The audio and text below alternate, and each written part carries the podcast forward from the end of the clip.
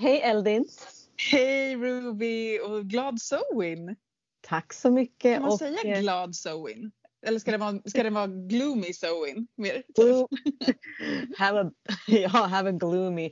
Nej men alltså ja gud det där. Ja, ja enligt mig ja. Men eh, kanske så kanske det var så här. eh, Mera så här vi syns i dödsskuggan. Mm, ja men precis. Men jag vet inte, jag blir så himla glad av allting så här pumpor och tända ljus och grytor som bubblar. Ja. Alltså. Det är helt fantastiskt. Det är liksom så här, eh, verkligen häxornas nyår. Det är ju, ja men jag, jag, jag tror att många som vandrar och lever med årshjulet längtar ju hit för man äntligen får gå in i mörkret igen. Bara, Ja. ja, yes, tack. Men gud, alla kanske inte vet vad sewing är. Nej, så kan det ju verkligen vara. Ska vi säga Eh, om det? Ja, det kan vi göra. Eh, det är en av de åtta högtiderna som vi firar eh, när vi liksom följer det årshjul som finns på Förmiddagsmakts hemsida. Eh, så Wayne eller Almablot, mer nordisk klingande Mm. tradition. Sewing är ju eh, keltisk, en keltisk högtid som, som liksom kommit till oss genom vicka egentligen. Ja, liksom. precis. Även om inte vi typ är vikaner så är det liksom, det är så det har kommit. Varför, varför håller vi på med något keltiskt liksom? Men eh, stavas Samhain om man vill googla Samhain. mer. Och fi, alltså det är den del av året då så kring, det är ju nu den här helgen så det är liksom i slutet av oktober. Det är ju då i många, på många andra sätt kan man ju säga alla helgona natt eller All Saints Eve eller eh, Dia de las Muertes eller Halloween. Halloween. Mm.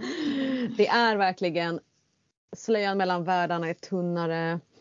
Vi kan kommunicera med förmödrar och förfäder och ancestors. Vi kan verkligen passa på att kliva in den arketyp av gudinnan som är hennes äldre jag. Dödens liksom, gudinnor och ja, mörkret. The hag. The Hag. Det är också den som symboliserar eh, den tredje skördefesten enligt det här årshjulet. Mm. Så nu är det verkligen så här, det sista vi gör innan vi kliver in sen i vår drömtid. För det som är så fint med årshjulet Eldin, det är ju att nu, Samhain, men all, nästa högtid är jul och då kommer solen tillbaks och ljuset. Mm. Hallå, det är så kort på något sätt. Ja, nu gäller det faktiskt att verkligen liksom bara ta tillvara på det här mörkret. Ja, liksom. exakt som när vi sa ta tillvara på ljuset. Mm, ja, Det är liksom, you know, håll inte på att stressa nu utan in och vila, boka av allting liksom. In och kokona er i den mörka livmodern. mm. Eh, men du, Ellen, jag undrar hur det känns att vara mamma till en ettåring. alltså jag är så stolt. Hon har växt så himla snabbt Eller hur? och blivit så mycket större än vad jag trodde. Det är väl som alla barn. Ja, verkligen. Och Vem, för er, vem, er är, som det, vem är det vi pratar om? Ja, exakt.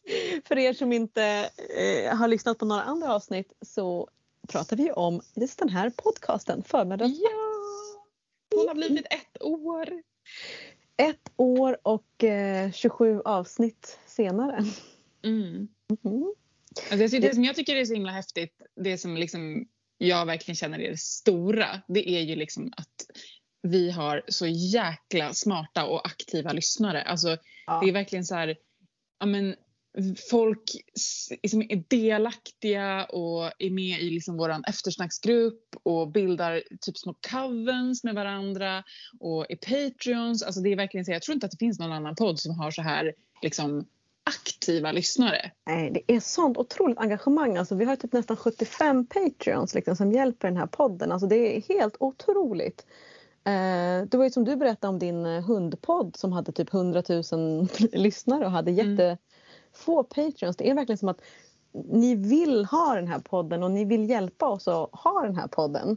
Och eh, de, det som ni de, de tankar och diskussioner som ni kommer fram till och delar med oss och tar er tid att dela med oss i eftersnacksgruppen eller på Discord på Patreon. Det, det är helt otroligt liksom. Jag är så jävla imponerad.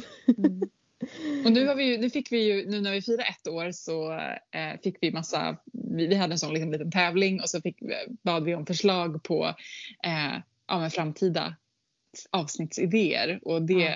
är ju också helt awesome. Ja, ja men jag, blev, jag fick här nytändning för jag kände lite så här, har vi inte pratat om allt?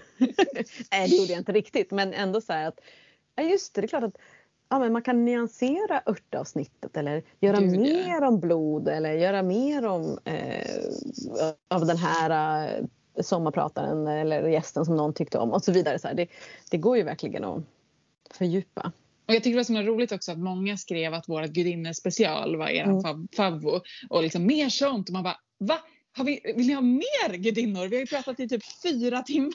Liksom, om Fyra och en halv timme om gudinnor. Liksom. Jag tänker att, att eh, ja, det får vi göra men då behöver vi ju då behöver vi göra ännu mer djupare research vilket vore jättebra i och för sig. Men, men det tycker jag det är ett tips liksom inför eh, julen som kommer också att, att lyssna på det avsnittet igen. Det är mäktigt. Mm, Alltså, det var, verkligen. Gud, kom ihåg att jag hade så ont i ryggen då när vi spelade in det. Just det. var Det var ju då du var helt liksom innan operationen. Ja, jag bara låg på golvet. Jag kommer så ihåg att jag research på det här avsnittet. Jag bara ligger på golvet, ligger på golvet, läser böcker. Jag har en hög med böcker bredvid Mm. mig. Och sen så försvinner inte den där högen med böcker förrän typ i mars. För jag orkar Ja. inte städa upp det liksom. Ja, Alltså, vi har verkligen gått igenom ett helt årshjul med den här podden. Liksom, bara ett helt, helt liv. Det här avsnittet är ju ett så kallat dan, dan, dan, gästavsnitt. Mm. Det är ju Mm. liksom för att vi är på den allra häxigaste högtiden på året så vill vi liksom bara drämma i med typ det mest liksom häxiga, croniga, haggiga vi kunde komma på. Ja. Så nu så kommer vi få ett helt avsnitt tillsammans med en riktig elder, en riktig häx och prästinneelder som driver en prästinneutbildning som har gått den treåriga utbildningen till Priestess of Avalon, är utbildad psykolog och har ja, gjort det mesta inom sejd, häxkonst och gudinnetradition. Mm, ladies and gentlemen, everyone in between, under and over and sideways. Vi ger er Marga Korpmor.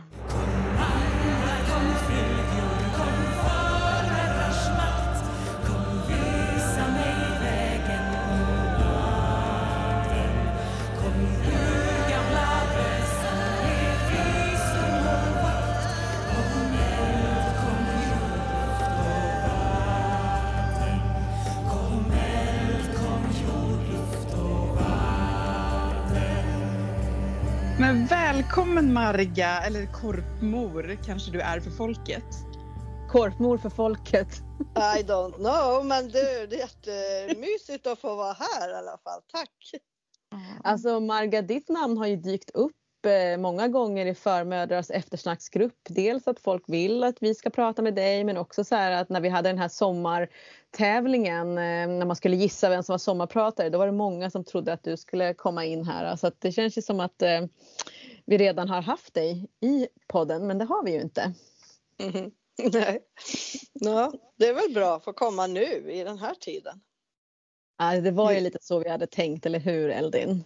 Ja, men du är ju verkligen så här, alltså du är en sån eh, liksom elder för, för många i det här communityt. Jag tänker att det är därför många vill att du ska komma och prata för att liksom, eh, ja, det, det känns verkligen som att du har varit med länge.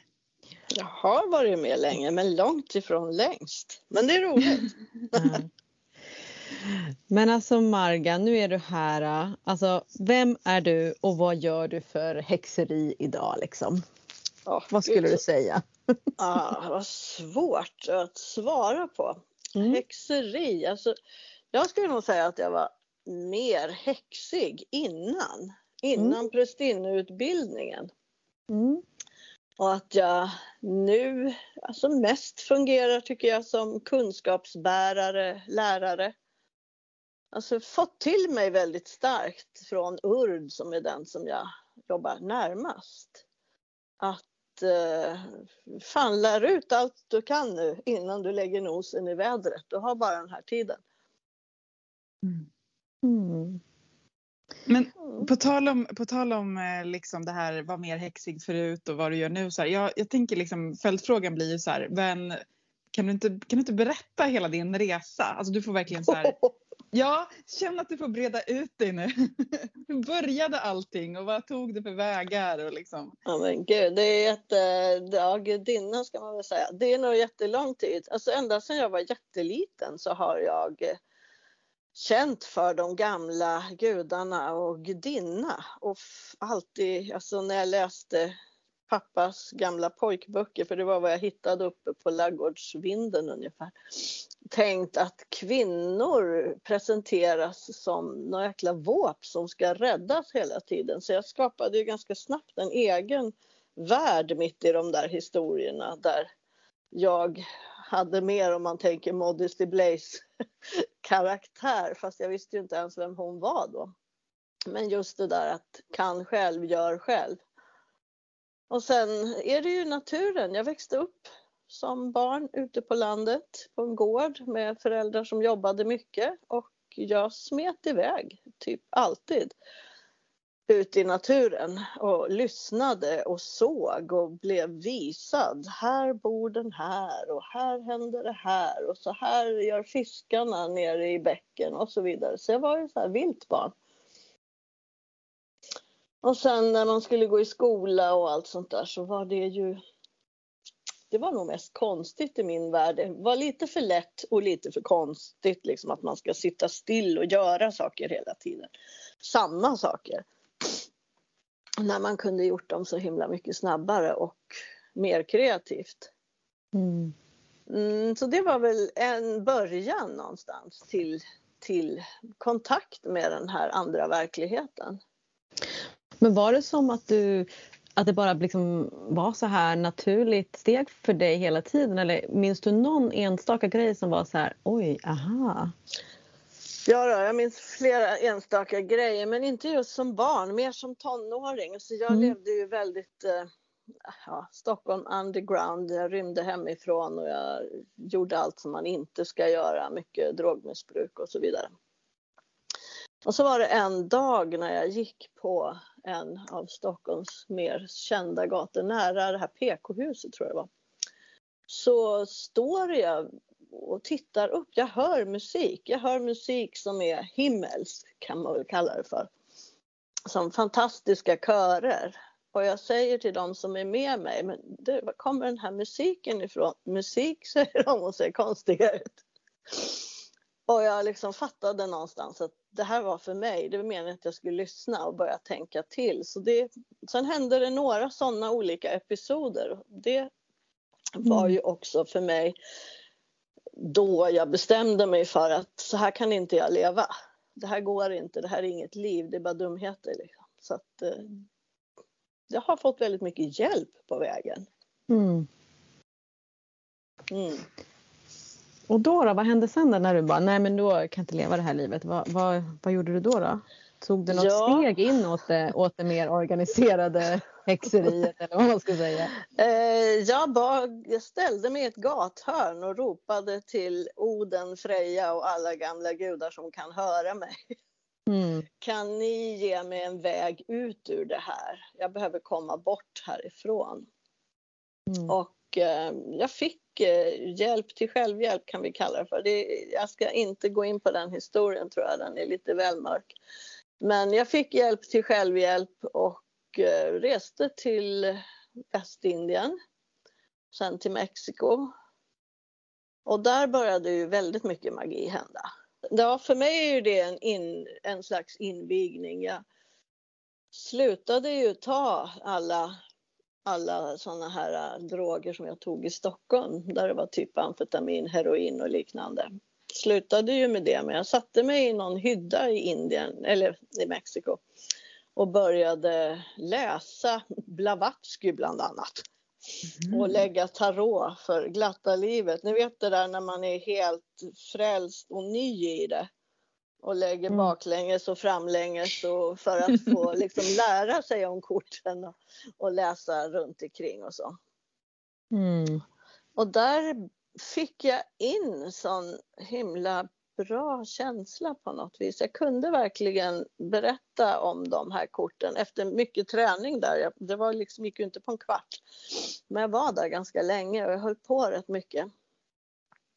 Och eh, Alltså kunde få tillfällen när jag läste för någon annan och det blev bara som en röst som klev in i mig och berättade och tiden stannade verkligen. Så det var verkligen magiskt. Det hände mm. väldigt mycket magi. Det var ju väl min initieringsresa även om jag hade varit med om andra magiska tillfällen innan. Så kan säga att det här var livsavgörande i alla fall. Sen hände det ju väldigt otäcka saker också på sluttampen där. Slutet av Mexikoresan så var jag på en plats i Oaxaca och på en strand där. Där eh, det var himla fin stämning från början, jättefina människor och också där gjorde jag en del sådana här läsningar som blev väldigt magiska för inte bara en person utan vi kunde sitta ett gäng tillsammans och göra. Men sen, runt, sen kom mina föräldrar på besök, eller rättare sagt min mamma och hennes man, de ville komma på besök. Och det här var då närmare nyår. Och det var någonting som hände där nere på den där stranden runt nyår. Vintersolstånd och nyår. Det kom helt andra människor med helt annan energi. Det kom, var bland annat en ganska ung man som var otroligt på mig. Och jag kommer ihåg en gång när han gick på stranden efter mig och jag gick tillsammans med några vänner och skulle bort till Kärlekens strand hette det. Playa del Amor. Och den här människan gick efter oss. Och eh, jag kände i min rygg liksom, någonting väldigt, väldigt obehagligt. Och sen kände jag också att du har inget med mig att göra och du fixar inte mig heller. Liksom. Så bestämde jag mig för att om han tar på mig så ska han studsa. Och han gjorde det. Han sträckte ut handen bara, la handen på min rygg och fick verkligen som en stöt och svor till. Och sen... Han nuddade din kropp och fick en stöt liksom? Ja, det var som att jag hade bestämt mig. Det var väldigt mycket konstigt där mm. just då just då väldigt konstigt. Och jag alltså, wow. flippade ju faktiskt ut rätt mycket av all magi jag höll på med också. Inte bara magin säkert heller men att eh, det blev som att jag gick in verkligen i en annan värld i 180. Och kanske inte hade så mycket på fötterna om man säger så. Men jag tänker du måste ha varit väldigt ung, eller hur? Du måste jag var bara varit... väldigt ung. Jag, var, ja. fyllde, jag fyllde 21 mm. På ett heligt berg där i Mexiko. Mm. Mm. Så då, och då hade du, alltså det låter ju som nu att du inte, också att du fick så mycket till det men att det var svårt att härbärgera. Ja, man hade ju ingen, hade ingen som hade någonsin förklarat för mig. Det är som att jag alltid hade känt olika saker men inte mm. hade någon kunskap. Ja, Ingen kunskapsbank att tala om alls. Jag menar, nu kan ju folk läsa allting på internet mm. om de vill och sen kan de läsa massa felaktiga grejer också men det finns information om man säger. Mm. Här var ju bara trial and error hela tiden. Mm. Men kände du att du var tvungen att lämna Mexiko då, då för att det blev för mycket eller, eller hur länge var du där? Jag var, ja, jag fick ju lämna Mexiko till slut men det var många fina upplevelser. Det var många upplevelser där jag också kunde förstå hur människor utnyttjade det, vad heter det, indigenous så att säga, som hur folk sprang upp på Huichollernas heliga berg, La Quemada och plockade bönepinnar därifrån som souvenirer. Helt mm. galna mm. grejer. Och eh, själv firade jag min 21-årsdag där uppe på La Quemada. Då mötte vi precis ett gäng amerikaner som hade varit och plockat bönepinnar. Alltså det, är deras, det är deras offergåvor till berget, till andarna. Och jag frågade dem, hur tänkte ni nu? Liksom. Och de tyckte bara det var helt okej okay det de gjorde och vi fortsatte att promenera uppåt. De gick ju neråt. Sen kom ett jättemoln och bara la sig mellan oss och dem kan man säga. Vi var på toppen och de var nedanför. Så var det åska och regn nedanför, månklart fullmåne där vi satt. Men samtidigt kunde vi inte röra oss ur fläcken för vi visste ju inte vad som var moln och vad som var berg sen. Så vi fick sitta där hela månen och det var ju också helt magiskt. När du säger det där, då får mig att tänka på din aktivism också. Som, mm. Jag har ju hört talas om dig, alltså innan jag lärde känna dig privat så hade jag hört talas om dig i olika sammanhang och då var ju eh, bland annat aktivismen någonting där ditt namn nämndes. Var det någonting som du fick till det redan där då på berget? Liksom hur? Jag tror nog alltid jag haft något slags socialt patos och naturen. Liksom. Mm. Första, jag tror nog alla vi tre, första skogen vi har umgåtts med och kommit tillbaka och mött den som kalhygge, att det är en sån otrolig chock att man ser vilken våldtäkt det är. Eh, om man kan känna allt liv, om man kan kommunicera med allt liv. Och det är ju inte så svårt egentligen, det är bara att öppna. Att kunna sitta där och känna liksom trädens liv och allting och sen komma tillbaka och, och se förödelsen efter mm. maskinerna en vecka senare eller ja, nu går det ännu fortare men på min, i min barndomstid, min barndomsskog som försvann. Det tog kanske en vecka. Mm. Alltså de, de flesta av har väl hört talas om kampen för Ojnare skogen och där, där har ju vi pratat om i tidigare avsnitt och där mm. var ju du väldigt aktiv. Jag, jag har ju bara fått återberättat liksom, eh, du vet, apropå att bli mytomspunnen i sitt liv, det tycker jag du har lyckats bra med Marga. okay. bara, återberättat liksom att, att du sitter och eh, eh, använder magi och sejdar eh, i Ojnare skogen liksom, framför maskinerna. Eh, och det tänker jag så här, det är ju, jag tycker bara, alltså jag kan inte, jag har försökt tänka mig liksom, jag har besökte ju Ojnarskogen för första gången i år liksom, och jag försökte, då var det jag försökte tänka så här, vart satt Marga, vart var maskinerna, hur såg den här platsen ut? För nu är det ju en plats som är räddad. Eh, så att jag kände ju ingen kamp när jag var i Ojnareskogen men jag har ju hört liksom eh, om kampen och jag tänker så här, det skulle vara superintressant att få bara höra liksom så här vittnesmål från dig som var där och jobbade med magi i den här kampen mm. skogen. Alltså det är fantastiska områden med gammal tallskog och när man säger gammal tallskog då tror ju folk att det är superhöga resliga pelartallar om de inte har varit på Gotland. Men så är det ju inte på Gotland utan det är ju mångarmade gamla tallar en del är små och krumma och en del är höga och tjocka så, att säga. så det är olika. Men det är, man, det är inte en skog som, man, som öppnar sig bums och lätt. Till och med gotlänningarna kallar ju de här områdena för typ skräpområden för att det enda det duger till är fårbete och vedplockning. Liksom. Men det är ju fullt av liv, fullt av olika örter och blommor och, och tallarna kan ju leva på nästan ingenting. Det, de är ju magiska. Vi började ju göra olika sejder för ojnare. Sejda för att få veta hur vi kunde göra för att rädda.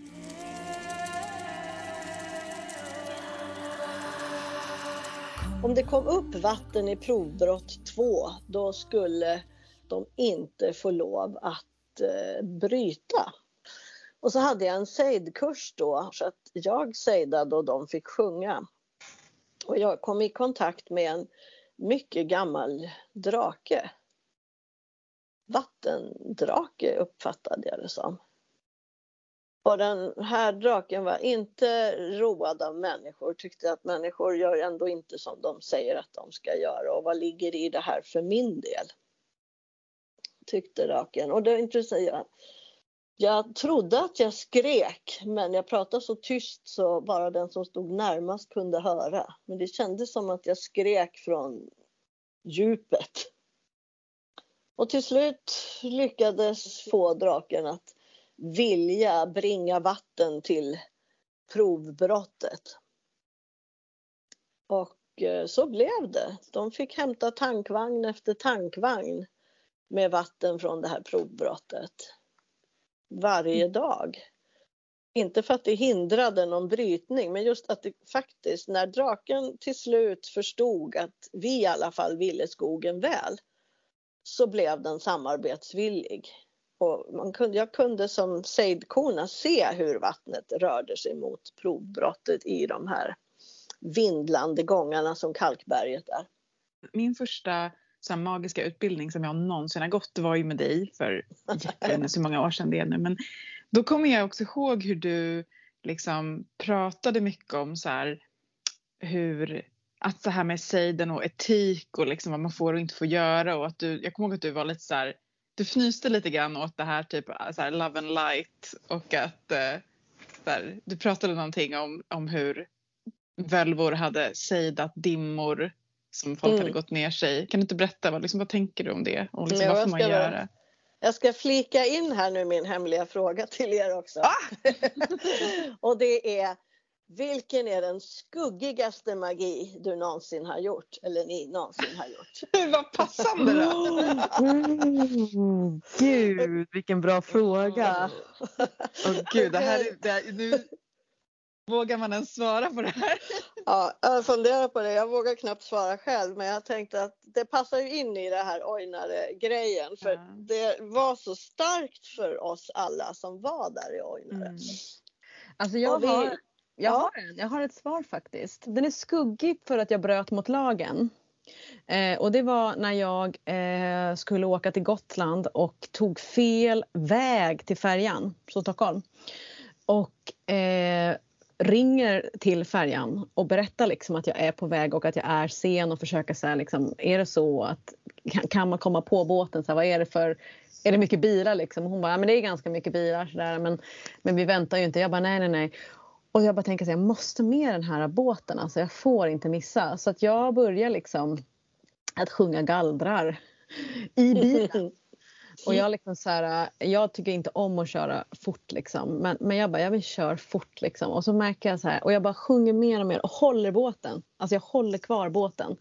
Mm. Och den går över, eh, klockan blir över, alltså att, eh, vad det nu är, om det är tio minuter innan liksom. Eh, och jag bara så här, och jag märker att så här, shit, jag, jag kommer komma fem minuter sent, alltså jag kommer aldrig komma med.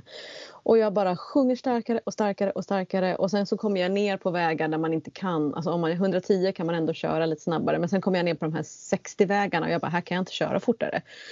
Och jag bara, jag är helt svettig och röd i hela ansiktet och jag bara sjunger och sjunger och sjunger och sjunger och sjunger håller kvar den där båten. Och sen så när jag kommer in, kör förbi så ser jag att båten är kvar. Mm. Och så släpper jag den där äh, liksom magin precis när jag ställer mig i kön. Och hon bara, hej hur mår du när jag checkar in? Jag bara, det är lugnt. jag är helt slut. Så den känner jag var skuggig för att jag höll kvar båten. Mm. Eh, och körde lite fort liksom. Sen, Mm. sen ja. Det var ju fin skuggmagi. Ja, alltså jag känner så här, vågar jag ens säga någonting nu?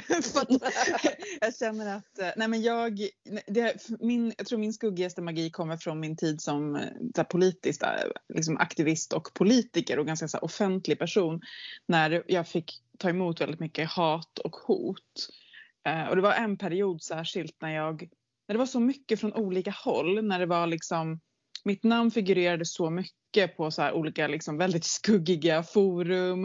Eh, Nordiska motståndsrörelsen nämnde mig vid namn i sin podd och jag fick liksom hot därifrån. Så kom det liksom, ja, även liksom riktiga politiker från högersidan som började bli väldigt, väldigt obehagliga. Och jag, jag, ibland, jag vet inte om ni har varit med om det, det har ni säkert, men man får känslan av att så här, nu är det lite för mycket för att det bara ska kännas så här som att det här är helt eh, omagiskt. Alltså det kändes som att jag var typ attackerad verkligen från Mm. liksom alla håll och kände att jag behöver jag behöver på något vis, det räcker inte ens med skydd nu, jag måste liksom pusha bort det här liksom magiskt och, ehm, och då åkallade jag de, de krafter som jag känner som är de allra mest skrupelfria.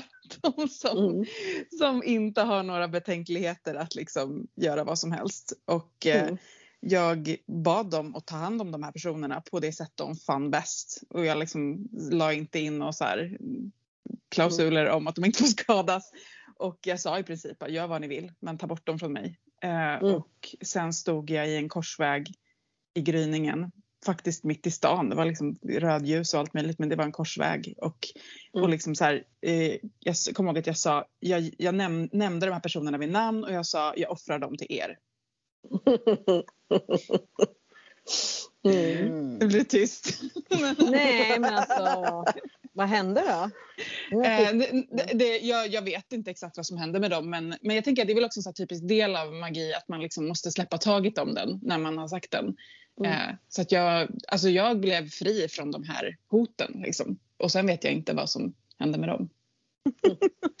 jag får gå in på Flashback nu och kolla.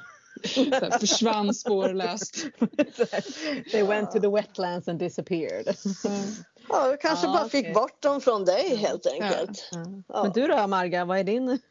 Ja men det var ju apropå den här Ojnare-kampen faktiskt. Där. Ja. Också politiskt, inte för mig liksom utan blev sån tydlig frågeställning. Varför ska jag alltid, varför ska vi i god magi alltid hålla på människan? Skogen är ju livet. Så att, eh, ja men då fick vi som ett litet gäng upp någon sån här idé om att vi skulle sjunga drömmar, maran, mardrömmar till vissa personer som bestämde oss så att de skulle förstå vad som kan hända med vattnet, vad som skulle hända om, ja, om, om grundvattnet blir förstört och så vidare. Eh, så vi hade någon sån här Macbeth-session där vi stod och rörde i gryta och sjöng och la in besvärjelser och varianter. Men alltså jag vill nog inte säga att det funkade särskilt bra för vissa av de här personerna är eh, fortfarande värsta kalkbolagskramarna.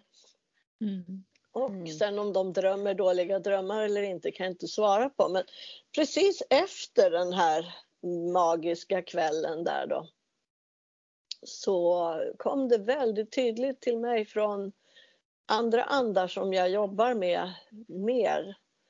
Och det var att du, varje gång du lägger in, lägger in energi mot så matar du ändå den energin. Så att när jag jobbar mot Nordkalk eller vilket bolag det nu vara månde så ger jag dem ändå energi. Utan jag ska jobba för det som jag vill åstadkomma. Och det blev ju den stora förändringen i Ojnare sen att jag kablade i alla fall ut det här. Vi ska jobba mm. för mm. nationalpark om det är det vi vill ha. Vi ska Just jobba för Natura 2000 och så vidare.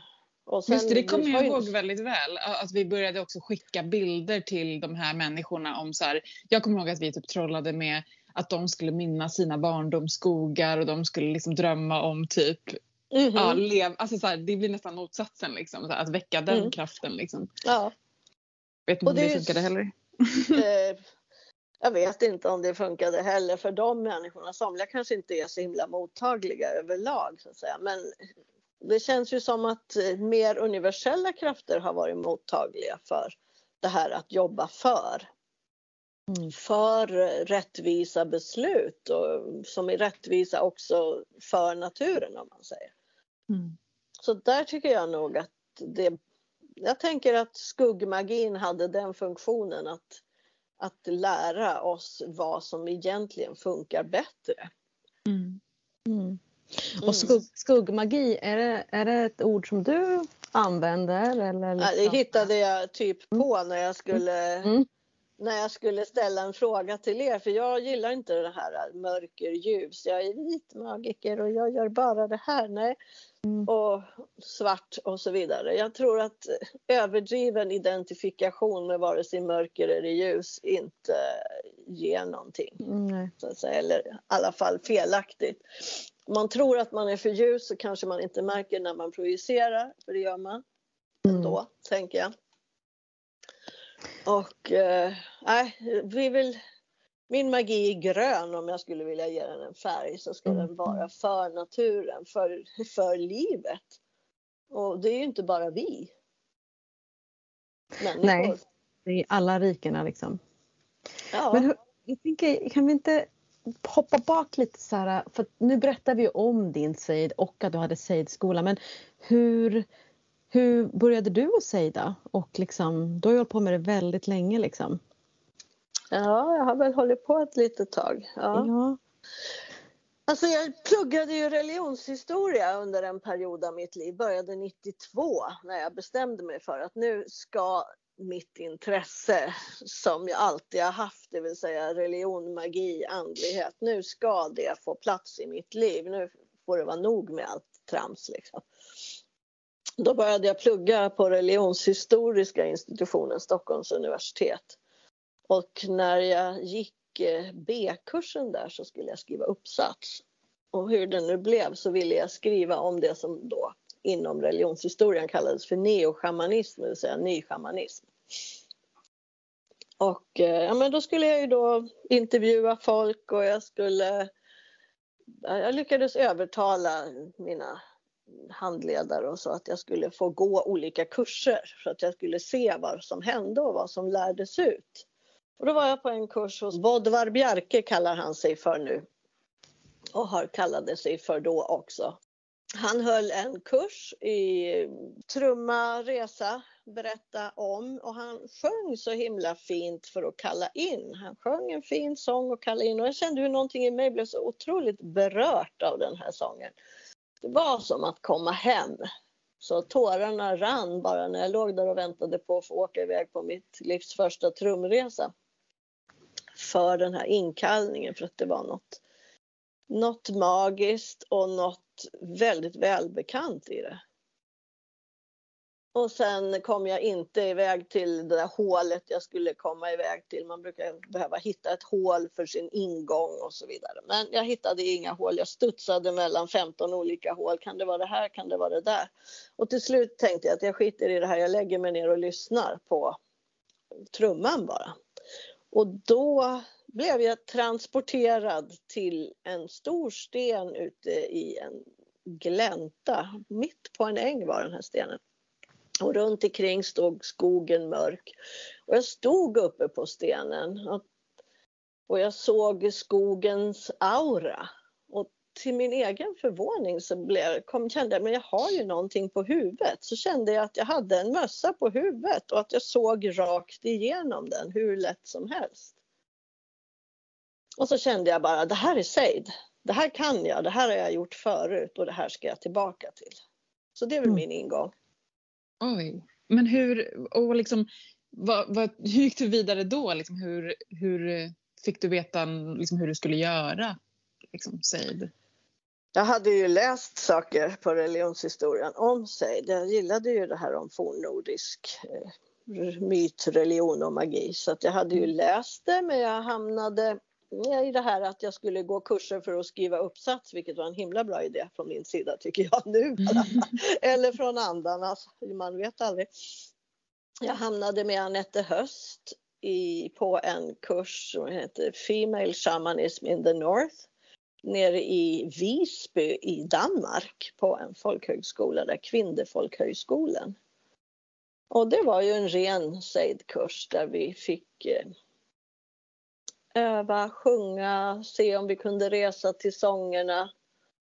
Eh, också gå mycket i naturen, knyta an till olika träd och väsen i naturen. Men också kanske det viktigaste av allt på den kursen var det viktigaste av allt var nog sången. För det, hon kom med de magiska orden till mig som alltid jag tyckte att jag inte kan sjunga. För det får man ju lära sig redan i skolan hon sa att eh, öppna bara gapet och låt andarna sjunga igenom er och sen liksom, låt det låta som det låter. Andar har inte samma smak som människor. Så ni kan liksom, hon släppte våra röster fria med de enkla orden. Mm. wow.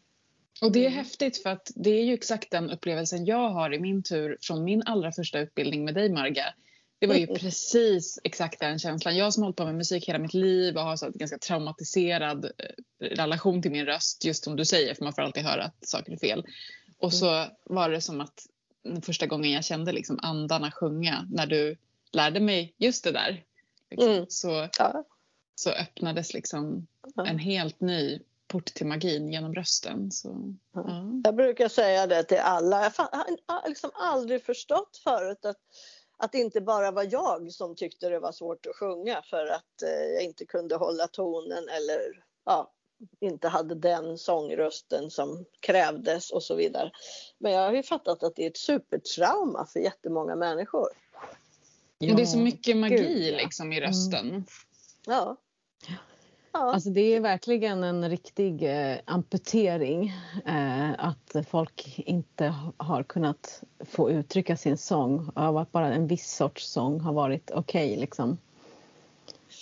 Ja, det är jättetragiskt och jag har mm. märkt det på mina prästinneutbildningar, de, de kursdeltagare jag har. Jag har ett moment där, där jag eh, på Lammas som hemläxa att de ska hitta en skördesång. Och jag skriver inte så mycket hur man gör, jag säger bara gå ut och finn din skördesång. Mm. Och det här är ju inte något som är superpopulärt kan jag säga. Mm. Uh, tyvärr. Mm. Men eh, om de då säger att det är svårt och då, då ger jag dem ju lite vägledning och säger att det måste inte vara någon skönsång, mm. det kan vara ett mantra. Om de inte ber om vägledning då kan jag inte ge dem någon vägledning och säga liksom hur. Men, alltså så fantastiskt fina sånger har jag fått tillbaka och jag har fått förstå vilken utmaning det har varit att både lyssna in dem och göra dem och våga sjunga dem inför gruppen. Mm. Och jag tror att det också är läkande när man går igenom hela den här utmaningen. Men det är ju KBT-flooding liksom. Ja. Mm. Nej, men jag tror också det och jag jobbar också mycket med den där eh, sången. För att jag tror, alltså det är en jättestor skuggsida i spirituella kretsar med sången för att det är ändå så himla många som sjunger så fint hela tiden. Och mm. de kan lägga bra kanon och det är körer och det är vackert vackert. Och mm. sen, sen, de som kan sjunga kan ibland liksom så här, ja, du vet, de i all sin välmening kanske de säger någonting så här, men oj vilken, vilken rytm går det eller vilken takt går det, vilket tonläge och då den som ja. inte kan sjunga den bara, eh, vet inte. Och så dör den där lilla lågan så att jag är ju mm. så här, riktigt så här verkligen gjort det till en stor del av min... Av, när jag har utbildningar så här, vi måste verkligen få bort den här mm. jätte, jätte, jätte blockeringen. Men det handlar ju också om att våga tro på sina ord, det som ja. man får till sig. Ja. Tro att det är tillräckligt bra för att våga. Det var ju en av mina stora svårigheter i början, mm. att våga tro på de ord jag fick till mig, att de kunde bära, att de hade ett värde. Och mm. sen att Sen vad andra människor tycker är kanske inte hela världen utan att huvudsaken är kanske att det funkar andligt magiskt om vi ska använda dem som dörröppnare. Alltså när man sjunger för någon som kanske säger där eller så och man ser att så här, wow, min, mina här ljud, mina ord transporterar den här personen just nu. Mm. Då, då blir det liksom så här, det är inte en performance, det, är inte så här, det, det, har absolut ingenting att göra med att det ska vara vackert utan det är liksom så här, nästan som att man, ja, man rider tillsammans med den personen och ser så här, ja men den behöver mer kraft nu, nej men nu behöver den att jag tar den lite neråt eller så mm, mm. Det är nästan ja. som sex. ja. ja, men det är ju en fantastisk kommunikation. Sång, alltså för mig är ju min sång är ju en kommunikation med andar, gudinnor eller vad jag nu sjunger. Jag vill inte sjunga om, jag vill sjunga dem. Mm. Sen den andra grejen som var superviktig på Anettes Seid-kurs för mig i min personliga utveckling, den handlade om att vi skulle bränna någonting som stod i vägen för att vi skulle kunna stå i vår fulla kraft. Och jag, vi skulle först ut och, och liksom lyssna in med hjälp av skogen då, vad är det? Och sen hitta något som var villigt, något objekt som var villig att bära det här. Och jag kom på när jag stod där i skogen att det som stod i vägen för mig var någon slags bild av häxan och djävulen. Jag hade väl läst för mycket olika konstigheter. Häxan och djävulen och djävulens påverkan och liknande saker. Det var vad jag behövde göra mig av med för att kunna stå i min fulla kraft som sejdkona. Och så hittade jag någon gammal benbit måste vara, jag tror att det var något, det såg ut som det hade ögon, så det måste ha varit någon slags bäckenbit. Och det skulle ju då brinna då, det tog ju väldigt lång tid kan jag säga innan det brann upp. Men det har varit väldigt hjälpsam magi för mig.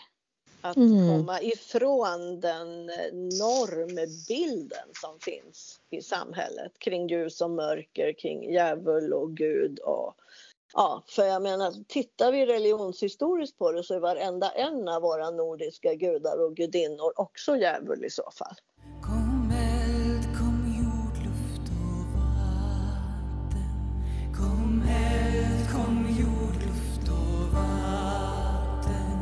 Alltså jag tänker, vi har fått mycket frågor om så här, kan ni prata mer om sejd, liksom, vad är sejd och så. Och jag menar, det finns ju olika ingångar till sejd. Vi hade ju Per Lundberg prata lite om sin sejd och så, men, men hur, hur sejdar du? Ja, men som Elin pratade om innan här, det är med sång. Mm. Fast jag gillar ju att ha trumma till. Mm. Det är inte alla som tycker att det är okej. Okay. Anette Höst vet jag tycker att det ska bara vara sång. Mm. Och det går jättebra att resa med bara sång och att sjunga hela resan också. Men resan det är ju då, en teknik så att säga. Mm. Den andra tekniken är ju den som vi använder mer i Sverige. Att det finns trummor, det finns skallror och sången är det som bär. Jag skulle mm. säga att det, det går inte med bara trummor och skallror, för mig i alla fall, utan det ska vara sången som bär. Och då, men jag tänker om vi har folk som inte vet vad, vad det är då. När du säger resan, menar du då din egen resa eller tar du med alla på resan?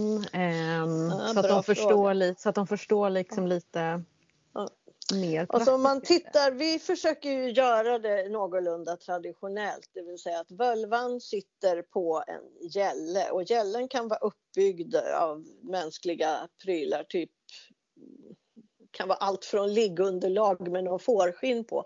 Men allra bäst tycker jag fortfarande att det är en, en jordfast sten i skogen. Och eh, så står det en cirkel av människor runt eller om man är få så är det kanske bara två eller tre och man står i nära, nära varandra och den som ska sköta själva sejden, den som ska vara völva, sitter då på den här gällen, stenen eller vad det nu är. Och sen har hon en stav och den staven är, kan vara både som en representant för världsträdet, det som grundar den och är som en axis mundi, det vill säga världsaxeln så att man själv kan bli ett med sin stav, man blir ett med världsaxeln. Och sen reser man då rent andligt som völva och eh, möter de energier som den eller de energier som vill tala till henne. Så jag skulle säga att det finns likheter med olika besatthetsceremonier i voodoo till exempel fast de är mer utåtagerande och det här är mer stilla. Att man, jag i alla fall upplever att jag kommer Antingen kommer jag till en plats där någon möter mig som en plats mellan olika världar där någon ur det, det, kan vara djur, det kan vara mytologiska djur, det kan vara gudar eller gudinnor. Någon kommer och möter. Och eh, i början så var det mer att jag mötte dem och de stod bredvid och talade. Och den, I Seid så är det ju ofta någon slags spådom eller fråga och då är det en person som har uppgiften att ställa frågorna. Och ja, det kan vara att alla får komma och ställa frågor men vi har ofta kört att en person ställer vissa frågor eftersom vi vill veta saker om naturen eller liknande. Så den som då ställer frågorna står närmast völvan. Och då har ju den här andra varelsen som jag har mött i den andra verkligheten svarat. Så att jag har varit som ett orakel kan man väl säga där allting går igenom. Men på senare tid har det varit mycket mer som de sista tio åren har det varit mycket mer att den här varelsen har kommit in i mig och tagit över kroppen krafsar i huvudet på mig för att få veta hur den ska uttrycka sig för den har ju inte samma språk i allmänhet, inte samma ord. Som draken i Ojnare till exempel. Mm. Så det kan vara en ganska udda upplevelse. Ja, men det är ju en väldigt udda upplevelse och um, jag tänker så här, sist jag sejdade, uh, det var vid um, sommarsolståndet och då hade jag en otroligt stark upplevelse. Det var som att jag kom ett steg djupare. Uh, för att jag, jag fick sejda på samma plats två dagar i rad. Mm. Så den andra dagen så var det som om jag satt där och sejdade och då var det så lätt. Alltså, jag bara klickade in. Det tog typ en sekund för mig att klicka in till den där platsen och sen så mm. var det som att jag lämnade min kropp och satt och tittade ner på den här kroppen som var jag och såg Mm. de här människorna komma fram till mig och alla hade en fråga och sen de som trummade bakom mig och sjöng. Mm. Och så var jag liksom i det här trädet ovanför. Och det var så otroligt eh, stark upplevelse för att det, var, jag har det fick mig liksom att vara så här, inte för att jag har något tvivel kvar men det var för något sätt att det befäste, befäste verkligen tanken Mm. om att jag är inte där. Mm.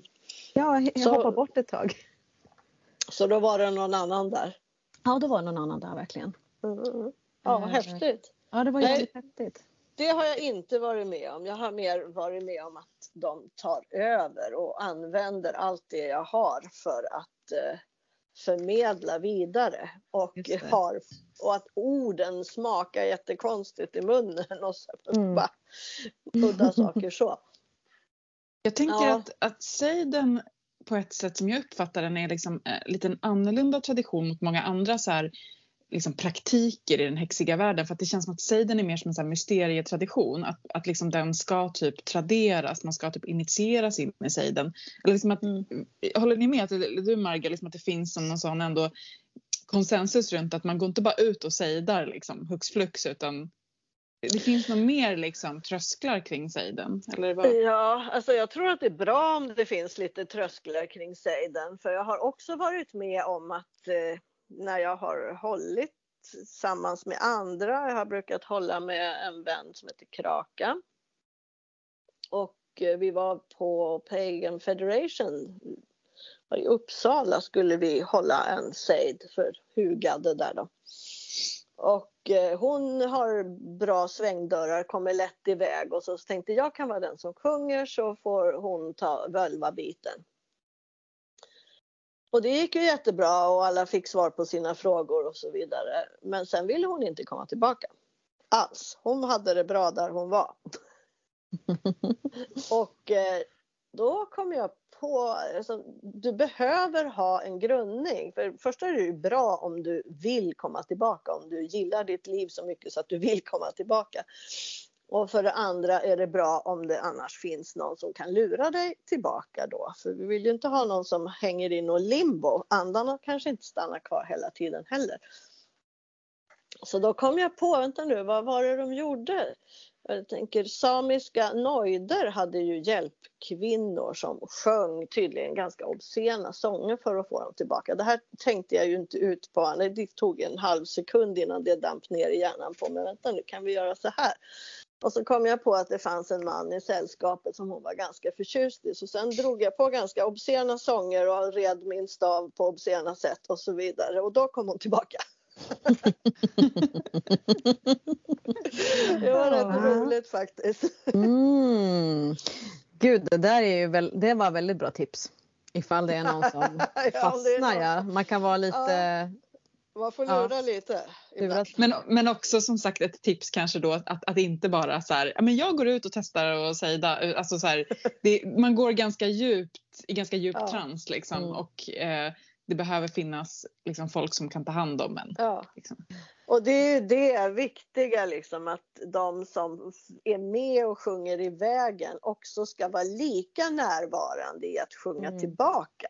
Ja. Det är ju verkligen A och O i det Mm. hela. Inte nu har vi fått vad vi vill så nu skiter vi i det här. Liksom. Mm. Den känslan kan ju lätt finnas. Man brukar få säga till ofta om det är nybörjare med oss att ni måste hålla er plats. Att, eh, Mm. även tillbaka sången.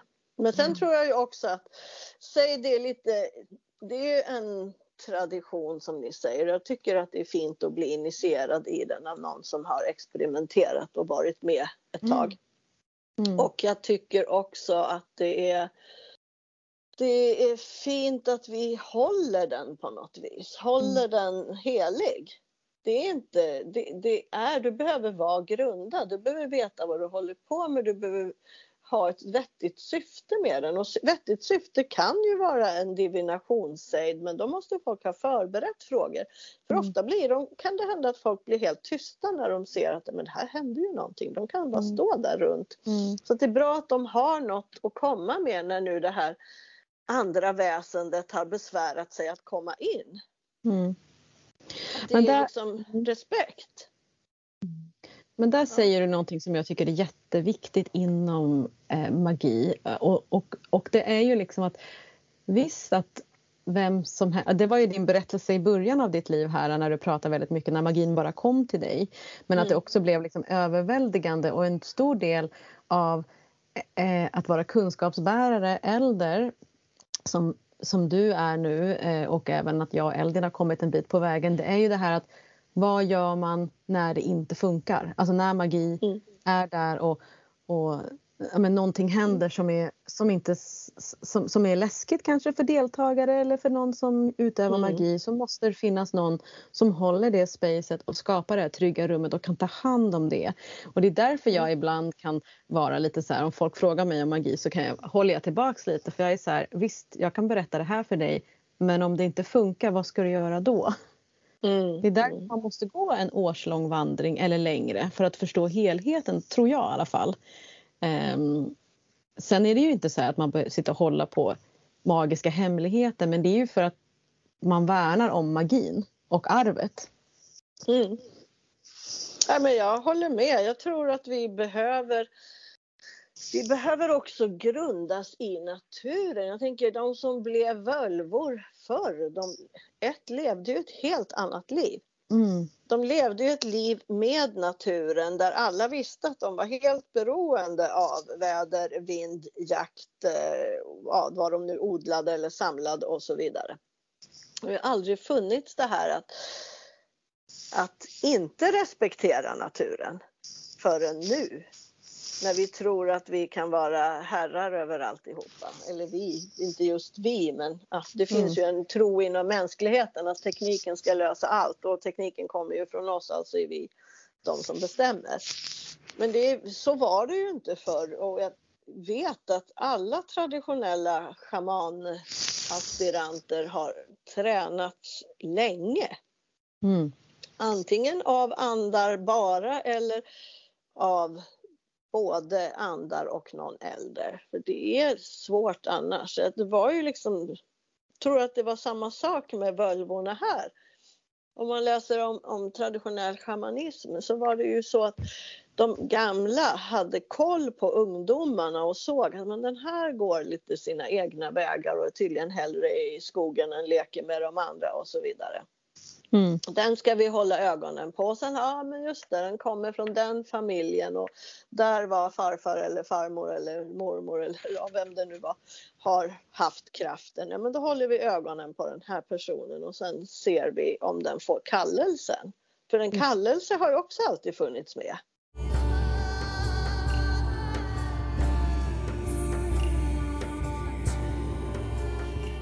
Men hörru du, jag tänkte, ehm, jag är nyfiken på det här som ehm, du nämnde i början när du liksom vi frågade vad för häxeri gör du idag och då sa du så här, ja inte så mycket sen jag valde prästinnans väg. Vad, vad betyder det? Varför sa du så? jag gör nog häxerier fortfarande egentligen men jag kallar mig inte för häxa så ofta längre. Det känns som att prästinnans väg är väl mer ett tjäna gudinnans väg mm. känner jag.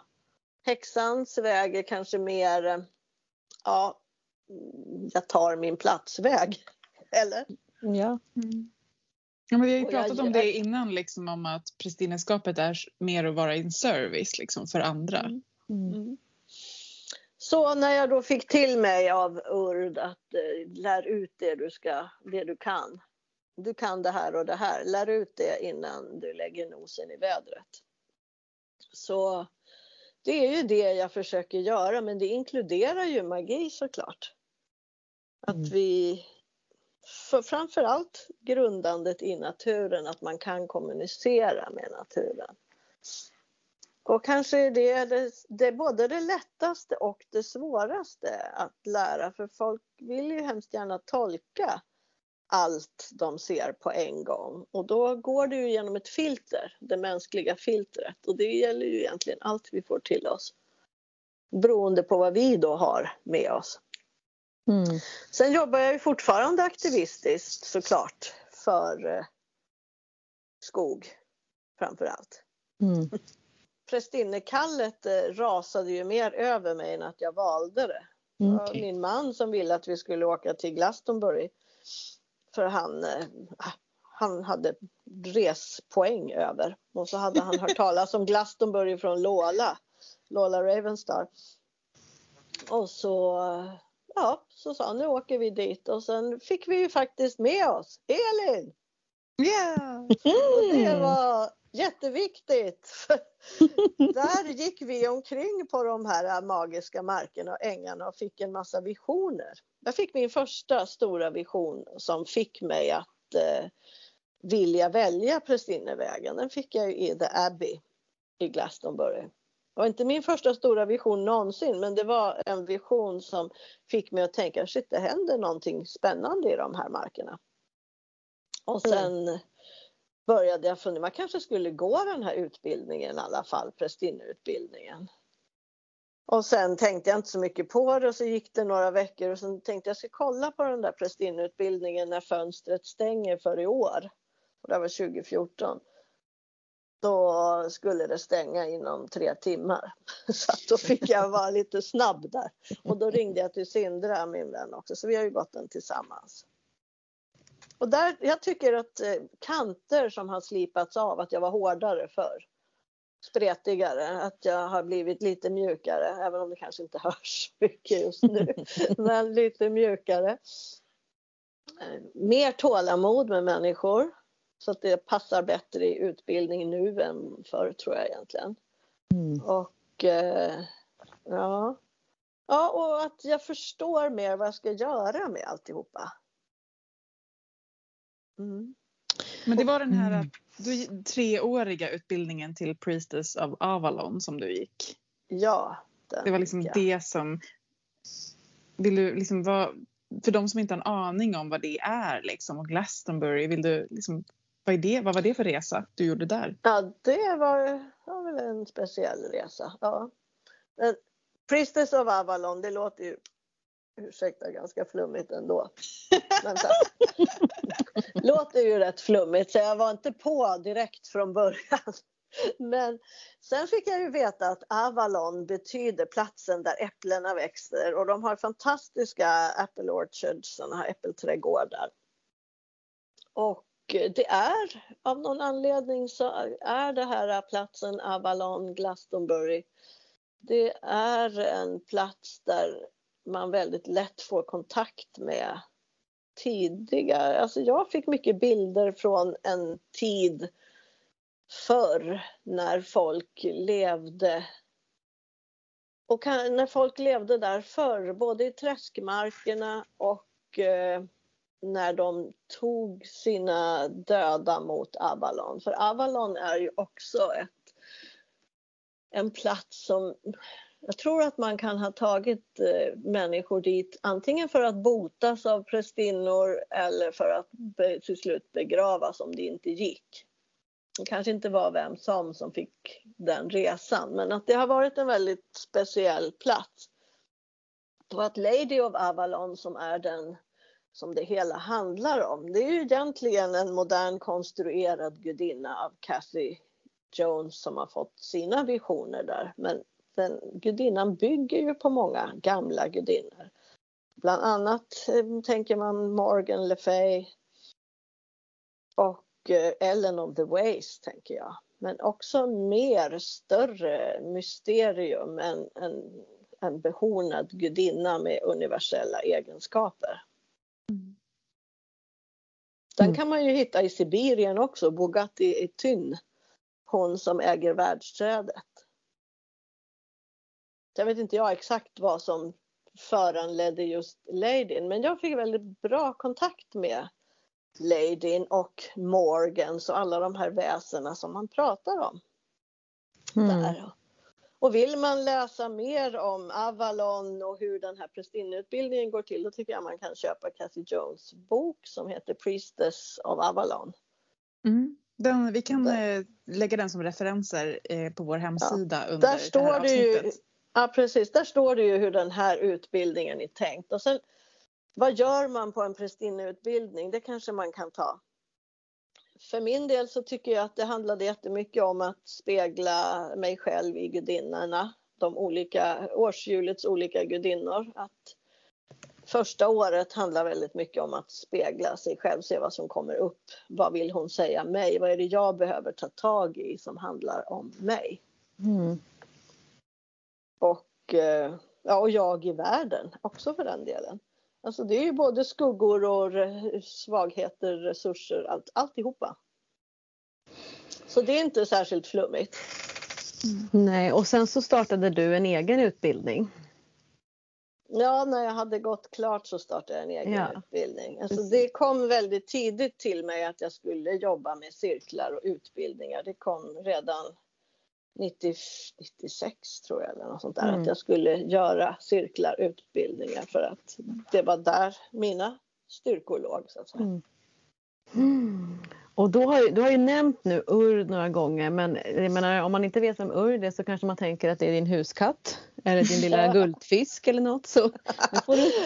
Urd är min husgudinna. Hon är en av nornorna. Den som spinner, som jag ser henne så är hon den som spinner vår livstråd och ger oss den. Hon är det som är början, det uråldriga. Mm. Och sen vet hon var den ska fästas, det vill säga slutet. Men däremellan så håller vi på och väver själva. Hon är ju ganska mycket, hon är ju liksom, hon känns ju ganska mycket som en så här uråldrig crone goddess liksom och eh, vi har ju pratat om det lite grann om så här, ja men de mörka gudinnorna, dödsgudinnor, crone goddess. Du har, du har liksom varit så här väldigt intresserad av dem. Vad, vad liksom, tänker du Ja, om dem? Ja, jag har alltid varit intresserad av de mörka gudinnorna men inte enbart. Men jag har ju varit intresserad av dödsgudar, gudinnor, dödsandar. Kanske mycket också för att jag ibland har stått med en fot i graven. Sådär, eller vetat i alla fall. Nu står foten på kanten här. Hur ska jag göra nu? Vill jag fortfarande leva? Hur ska jag göra för att få fortsätta finnas till för de som jag älskar och för det som jag tycker fortfarande är viktigt i livet? Så då har jag jobbat med dem.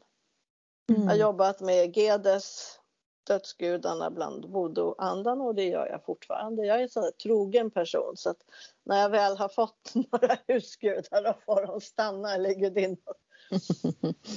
Mm. Så att jag har mina mamma Brigitte, pappa Gede, baron Samedi. De står på ett altare tillsammans med den mörka gudinnan. Där är Hel och Santa Muerte också. Mm. Mm. Vad, vad, liksom, hur jobbar du med dem? Vad, är liksom, vad, bety, vad betyder de för dig? Just uh, Gedes betyder mycket för mig. De jobbar jag ju faktiskt med nästan veckovis. Det är inte alltid jag lyckas för jag reser så mycket. Men där, ja, det kan ju handla om, om att försöka jobba för någon av alla hotade skogar. Det kan handla om att eh, försöka ge rättvisa åt någon som är illa utsatt. Det, mamma Brigitte är ju juristen bland voodoo-andarna. Hon kämpar för rättvisa. Så då ber man dem om hjälp. Det är inte så att jag riktar så himla mycket utan det är mer att jag ber om hjälp. Men varför jag- just, döds, varför just dödsgudinnor och gudar egentligen? För den, typ, arbetet med skogen. Den kopplingen är kanske inte självklar för alla. Nej, den är väl absolut inte självklar. Men, men därför att de, döden är förutsättning för liv och när det gäller skogen så är det väl mer att skogen är förutsättning för liv och den hotas av skövling hela tiden. All skog. Snart har vi ju inget kvar. Mm. Det låter som att då, det är också så att man inte blir rädd för döden när man hela tiden har döden närvarande i, som utgångspunkt. Det kanske blir lite mer fearless också. Kanske. Mm. Jag drömde ju väldigt tidigt när jag var 16, nej kanske ännu yngre, 15, 15, 16, ja kan ha varit något sånt. Då drömde jag att jag dog. Och det är sådär, man brukar alltid vakna normalt men i, jag, jag har drömde många gånger liknande att jag höll på att dö men så vaknade jag alltid i sista sekunden. Men i Mm. den här drömmen så var det becksvart. Det var alltså så jag vaknade i drömmen och det var så otroligt svart runt omkring mig att min tanke var att så här svart kan det bara vara i döden. Mm. Och då dök det upp eh, någon slags ljusvarelse på sidan om mig. Jag kan bara säga, för det var, den var som ett, inte ett, ett fyr i mörkret, men det var liksom som ett skimrande ljus i mörkret. Och den här varelsen kommunicerade med mig telepatiskt. Mm. Så varje, och då började jag ställa frågor kring livet och döden. Det är ju sådana där frågor som man kanske har när man är ung eller kanske alltid har. Vad händer efter döden? Hur kan jag leva ett bra liv för att få det bra även efter döden? Och finns det något helvete och så vidare? Den typen av frågor ställde jag. fick så himla bra svar. Tyvärr kommer jag inte ihåg alla svaren och det var väl kanske inte meningen heller. Det är väl en del av mysteriet. Mm. Men det jag kommer ihåg var känslan, värmen, den kärleksfulla känslan. Och hur jag flöt där i något som jag uppfattade som en tunnel även om jag inte såg vare sig väggar, golv eller tak. Och blev allt mer övertygad om att jag hade förstått allt jag behövde förstå. Och till slut säger till den här varelsen, ja men Ja, men en sak kommer jag ihåg och det var att vi, gjorde, vi människor gjorde livet så ohyggligt mycket svårare än vad det behövde vara. Att vi inte behövde tänka så mycket kring synd och skam och skuld och alltihopa utan att vi behövde göra det som låg oss varmt om hjärtat och att vi behövde vara kärleksfulla ungefär. Mm. Och eh, annars fick vi i princip göra vad vi ville. Det var inte särskilt, det fanns inga liksom, det var mer, det fanns inga massa regler på det viset som man själv växer upp med. Vet du. Och, så då, då, när jag då kände att jag hade fått alla svar, jag, alla svar på alla frågor jag kunde komma på att ställa så fick jag någon sån här fantastisk eh, upprymdhetskänsla. Jag tänkte ja men det här kanske är nirvana då. Och då var det ju verkligen som att den här varelsen skrattade gott och fint på något vis. Inte skrattade åt utan skrattade med. Och sa, men nu har du ju förstått allt, vad vill du göra nu? Och då upplevde jag som någon slags ljus i slutet på den här tunneln och det här var långt innan jag hade läst några sådana saker. Jag uppfattade någon slags ljus i slutet av den här tunneln och sen tänkte jag bara, ja, men jag vill ju inte dit. Nu vill jag ju tillbaka till människorna och berätta om det här. Liksom. Nu vill jag ju tillbaka och göra någon nytta. Och då var det bara som fine, då ska du få komma tillbaka. Och så öppnades en lucka utan, i marken utanför det hus där jag bodde i då. Då bodde jag hos en jättekonstig man på Lilla Essingen. Här var ju under min, min ungdomstiden, här, mer pundartid. Och jag var, kommer upp ur den där luckan, jag kommer tillbaka till min kropp. Jag, han sitter i fotändan på sängen och ser helt jävla konstig och sjövild ut. Så jag undrar vad han hade för sig där och vad han hade tänkt. Liksom. Han, och jag bara tittar på honom och säger, här sitter du och vaktar. Så han kom av sig vad han än hade tänkt i alla fall. Mm. Nej, jag vet inte. Det var så många konstiga grejer på den där tiden. Men den drömmen kommer aldrig att lämna mig. Så den gör väl att jag inte är så rädd för döden. Kanske för mm. själva sjukdomar och sånt, men inte för döden, döden.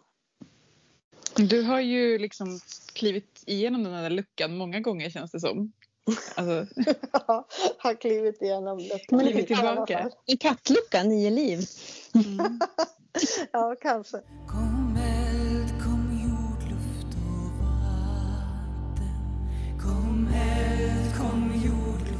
Jag är ju sån här... jag samlar på crones och elder mm. historier. För att jag tycker att det är så... Det, dels har jag kanske inte så jättemycket privata relationer till hälsosamma eh, äldre kvinnor i mitt liv. Men sen så är jag också så nyfiken på den delen av livet och jag och Eldin, vi ska ju dit om ett litet tag. Så Mm. Ja, min fråga är väl liksom så här, hur var det för dig att kliva in i, i haggan eller då mer mugglarspråk, eh, klimakteriet? Alltså hur, hur, hur är den? Vad kan du liksom ge för råd till oss eller säga någonting om?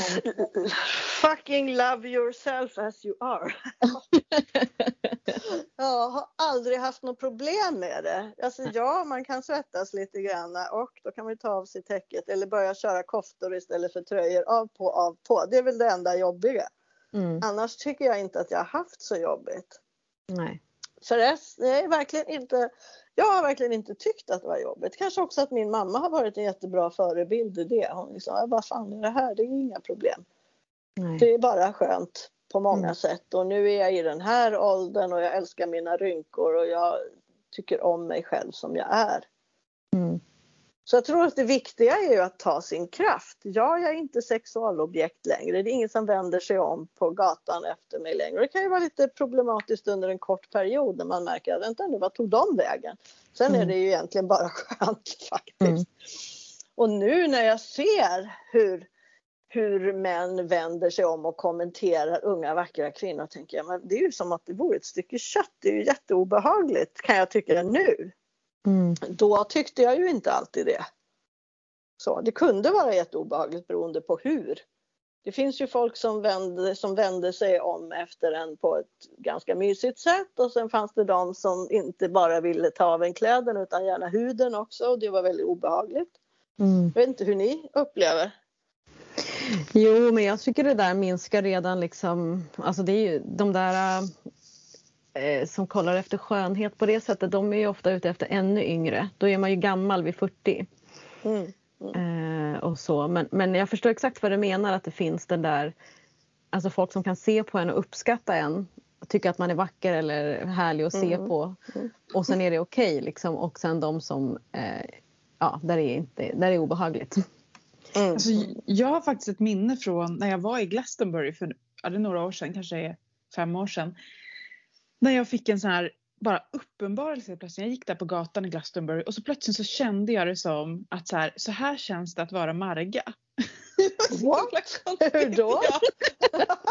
Det var så här, för jag bara, det var som att jag bara kände att jag bara plötsligen var, som att jag bara hade gått, tagit ett kliv i liksom mellan såna här, ja, vad man nu ska kalla det för, maiden, liksom mother, queen, någonting. Att jag kände Ja. bara som så här, nu tog jag ett kliv, nu är inte jag längre den här och det känslan som det var, alltså det, det var sjukt att jag direkt jag fick upp var att jag såg dig framför mig. Och känslan det var, var att leva inifrån och ut. Alltså så här, jag kände plötsligt att jag inte lika mycket var, att jag verkligen levde inifrån och ut och inte Mm. så här ständigt bounceade liksom folks blickar. Och det kanske inte handlade så mycket om hur, hur mycket folk tittade eller inte tittade på mig utan mer hur jag faktiskt var i mig Mm. själv Mm. Mm. mer än vad jag liksom hela tiden dribblade med någon slags känsla av att jag måste hantera människor omkring mig. Och det, inte bara deras blickar utan deras åsikter och fucking love yourself kanske var det som var så här.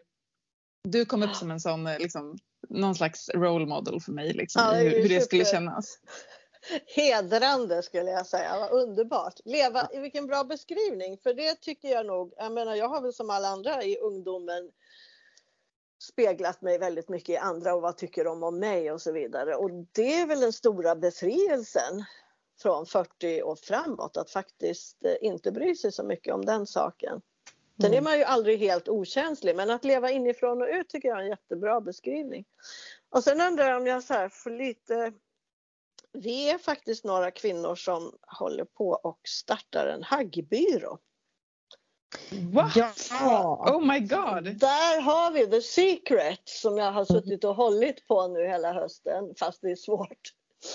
Och det är att eh, den här haggbyrån, vi vill verkligen hedra kvinnan i hennes alla åldrar men framför allt haggåldern. Liksom. Att, eh, vi upplever att det finns ett sug över ceremonier, det finns ett sug av in, för initieringar eller efter initieringar i olika faser i livet och att det tyvärr hos många kvinnor också finns en sorg över att bli äldre. Så vi vill vara med och förändra den här bilden, fira, kröna, göra fest av och initiering av vad är det man kan, vad kan vi hitta för resurser i det här? Alltså jag är så glad att du säger det för att jag har ju vetat om det här i typ två månader. Och, Hur kan jag inte ha fått veta det här? Nu känner jag mig Men- kränkt. ja men alltså det, det är för att liksom eh, jag, eh, det är inte genom dig Marga utan det är genom Nej, en jag vet det.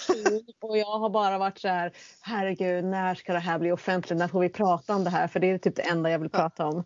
Så, Så jag har inte det- sagt det till dig Eldin på grund av att det var en hemlighet. Alltså, ser du vad bra Ja, du, jag höll, ja, du, Och jag var också bra på att hålla en hemlighet. Jag ville jättegärna berätta för Eldin men jag hade ju lovat att inte berätta. Då gjorde jag ju inte det då. Det var det jättesvårt. Jag tror att jag har Johan här hemma som jag kan Ni, ska lansera, ni, ni öppnar upp ju och lanserar ju denna helg, Sawine-helgen, eller hur? Eh, ja, vi kommer att ha pressträff den 22 och eh, 23 ska vi göra vår första lilla, vår första kröning, vår första ceremoni och då har vi specialinbjudna gäster som ska vara våra premiärgäster där då som ska krönas. Mm. Och vi fyra är ju, det är jag, Korpmor, Marga och sen är det Sindra Andersson och det är Helena Torstbös och Kristina Törner och det är ju de två sistnämnda som har initierat det här. Och jag och Sindra blev medbjudna, superhedrade för det. Gud, jag kan inte tänka mig någon häftigare Det är en Macbeth. hagg, haggbunt, verkligen. Ja, verkligen. A bunch of hags.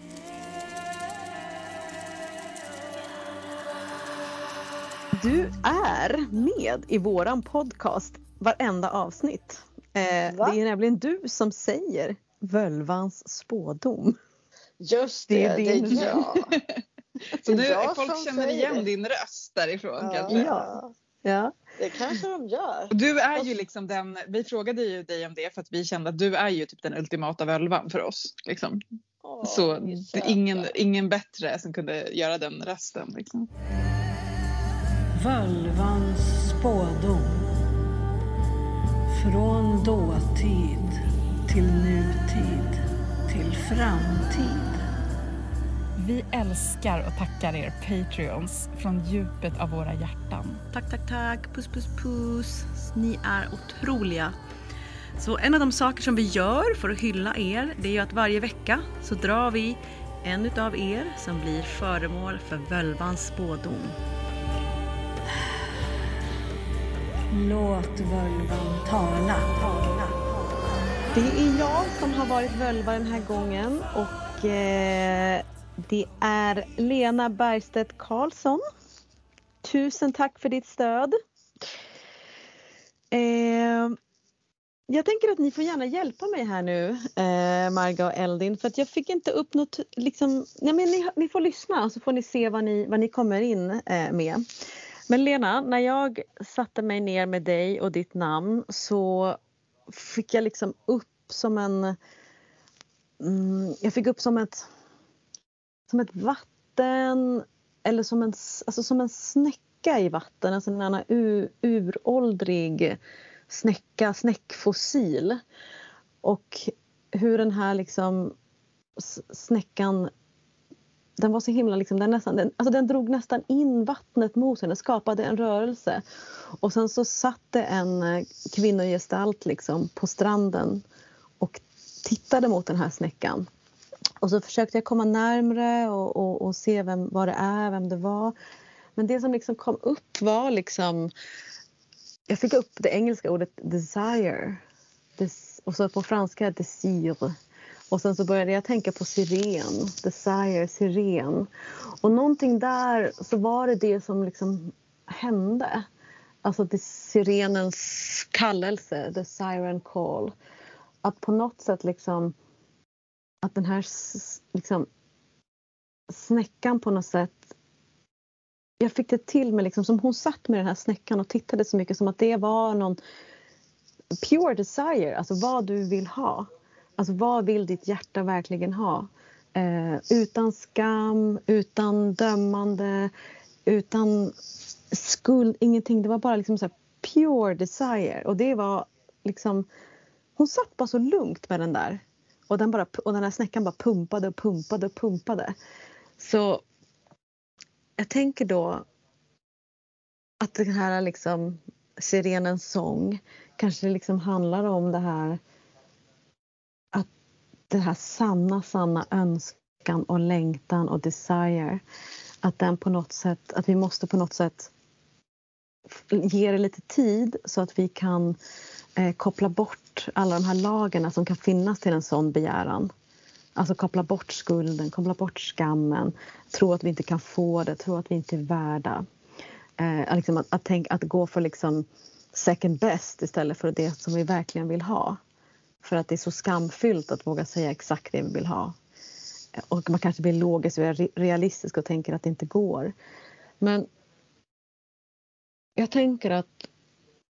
Jag tänker bara så här, sirenens sång, bara lita på att det du verkligen vill ha är det som du verkligen vill ha och att det kommer att komma. Så när jag var där och liksom, jag kunde liksom inte riktigt, det var, hon var så fokuserad på den här snäckan så jag kunde inte riktigt kommunicera. Men tänk när hon var så där fokuserad på snäckan så kanske det var ett fokus på vad vi vill ha. Så att det är så här, jag vill sjunga eller jag vill dansa. Alltså att det verkligen var, jag tänker att det fanns, i, typ i en sån mening så är det bara de orden. Det finns inte någonting annat. Utan bara så här, det var nästan som att hon fokuserade liksom hela sin blick och kropp mot den där snäckan. Ja, men lite där landade jag. Vad säger ni, ni två?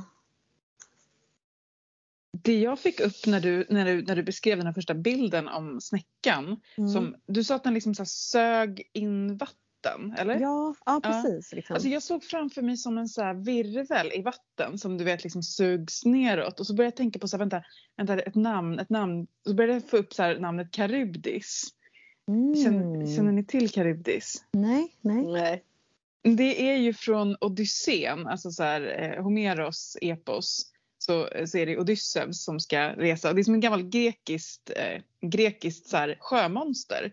Eh, alltså, jag tänker att alla vi vet ju att när det heter monster så är det egentligen bara så här, ett annat ord för patriarkal bullshit. Liksom. Just just just det. Nej men Karybdis är liksom den här virven som typ suger ner som, som alla sjömän försöker akta sig för. Liksom. Mm. Eh, men, men också vissa myter så är Karybdis egentligen typ en kvinna som då typ lockar folk. Alltså det är, Odysseus han måste ju akta sig för massa sirener. Alltså när du började prata om sirener sen då kände jag så bara mm, there's something here. Liksom. Yeah. Alltså det är de här och då tänkte jag så här, gud vad fint om Karybdis egentligen kanske är en snäcka längst nere på botten och att den här virven är liksom den här whirlpool of desire liksom som så här, det är helt missförstått. Liksom. Just det, just det. Just men det. men jag, det här kom till mig nu så jag har inte mm. hunnit liksom, utveckla någonting kring det här. Det var bara något som dök upp. Mm. Mm. Åh, nice. Mm. Vad fint. Tack Eldin. Har du, säg, får du upp någonting Marga? Ja, men när du börjar prata om den här pumpande snäckan så, och sirenernas sång. Alltså jag tänker ju att det handlar om urkraft och längtan efter den här urkraften. Vare sig det är i sig själv eller kontakt med något djupare, karybdis eller något annat. Mm. Så jag tänker, och det är också i voodoo-korten som jag, i alla fall jag och Elin har så står ju sirenen för den som äger de andliga sångerna och delar med sig av dem. Mm. Så att någonstans ja. där liksom att hitta sin egen sång som mm. för till kraften. Just det. Och längtan, ja. vad det nu är man längtar efter. Jag tycker det var fint som du beskrev Ruby. Mm.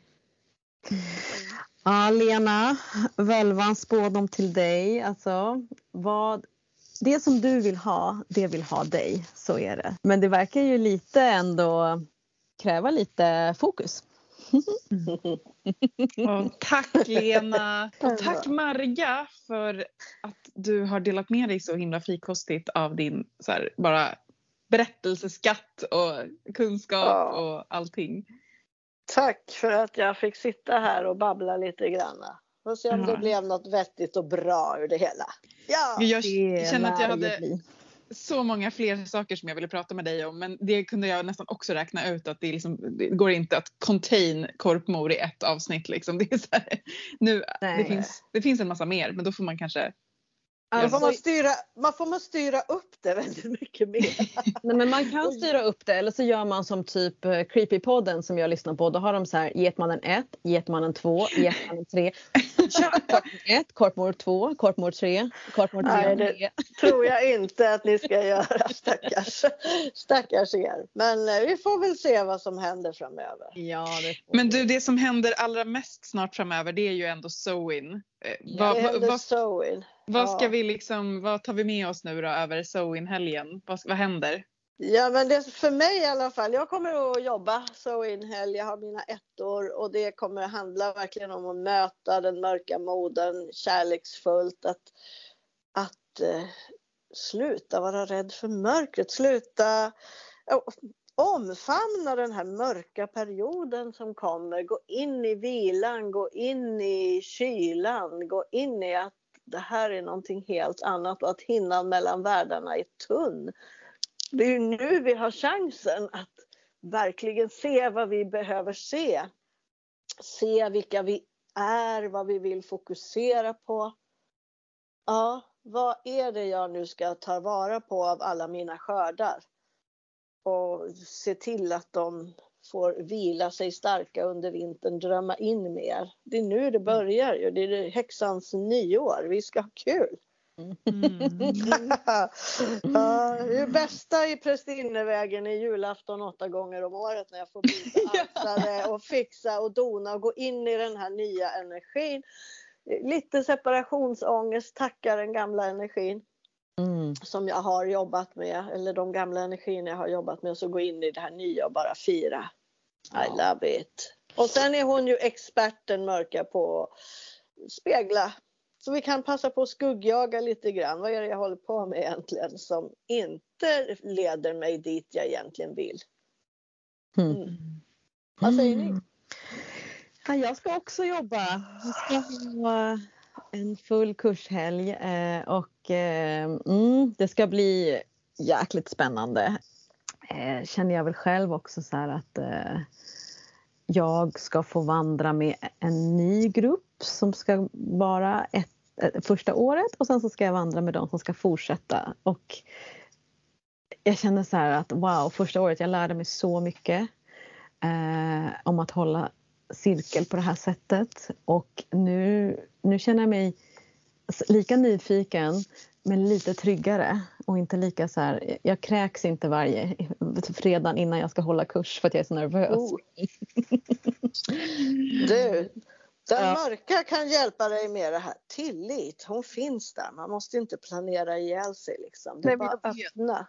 Nej men jag vet men det har att göra med liksom, det är så likt min process att gå upp på scen. Liksom, att jag Ja. liksom har som en sån här det är som att jag vet att jag kommer klara det men samtidigt är det så otrolig nervositet och sen så bara Mm. gaff. Och när jag väl har klivit upp på scen eller klivit in i cirkel då är det som Mm. Alltså då, då kan jag inte ens förstå varför jag var så nervös. Mm. Eh, så att, men det skillnaden här är väl kanske nu att det inte är en scen. Eh, och den här gången är det inte andra, första gången jag gör allting utan det är faktiskt igen. Liksom. Mm. Det blir jättefint. Ja, jag ser så mycket fram emot Sawain och, och haggorna. Jag har längtat så mycket efter haggorna. Mm. Du då Eldin?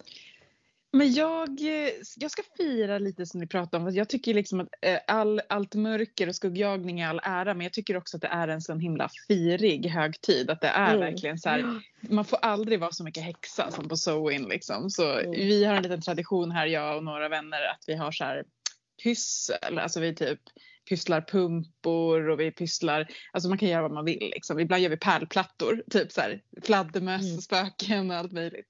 Eh, men sen så ska vi ha ceremoni såklart också och jag, eh, jag, jag träffade ju dig igår Marga faktiskt ute i ditt häxhus och, och drog eh, Santa Muerte när vi drog kort och fick verkligen liksom att eh, jag måste titta på vad jag måste låta dö i mitt liv liksom. Det är, det är lite för många saker på en gång Mm. för mig. Så jag har, jag har det liksom på, på Sewin behöver jag ha kommit fram till det och kanske Mm. avsluta vissa saker. Härligt. Podden kommer inte avslutas. Jag satt precis och hade en liten så här, ska jag våga fråga det eller ska jag hålla käften och bara acceptera läget? Men tack för att du sa det.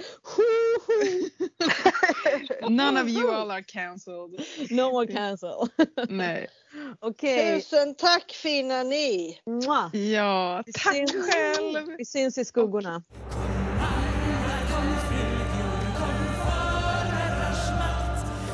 Vill du stödja vår podcast ytterligare så kan du Betygsätta podcasten. prenumerera på podcasten för att öka vår synlighet. Bli medlem på Patreon så får du dessutom en massa häxiga benefits. Gå in på patreon.com slash formodrarsmakt. Och vill du ta del av ytterligare samtal med likasinnande, bli medlem i Facebookgruppen Förmödrars makt eftersnack.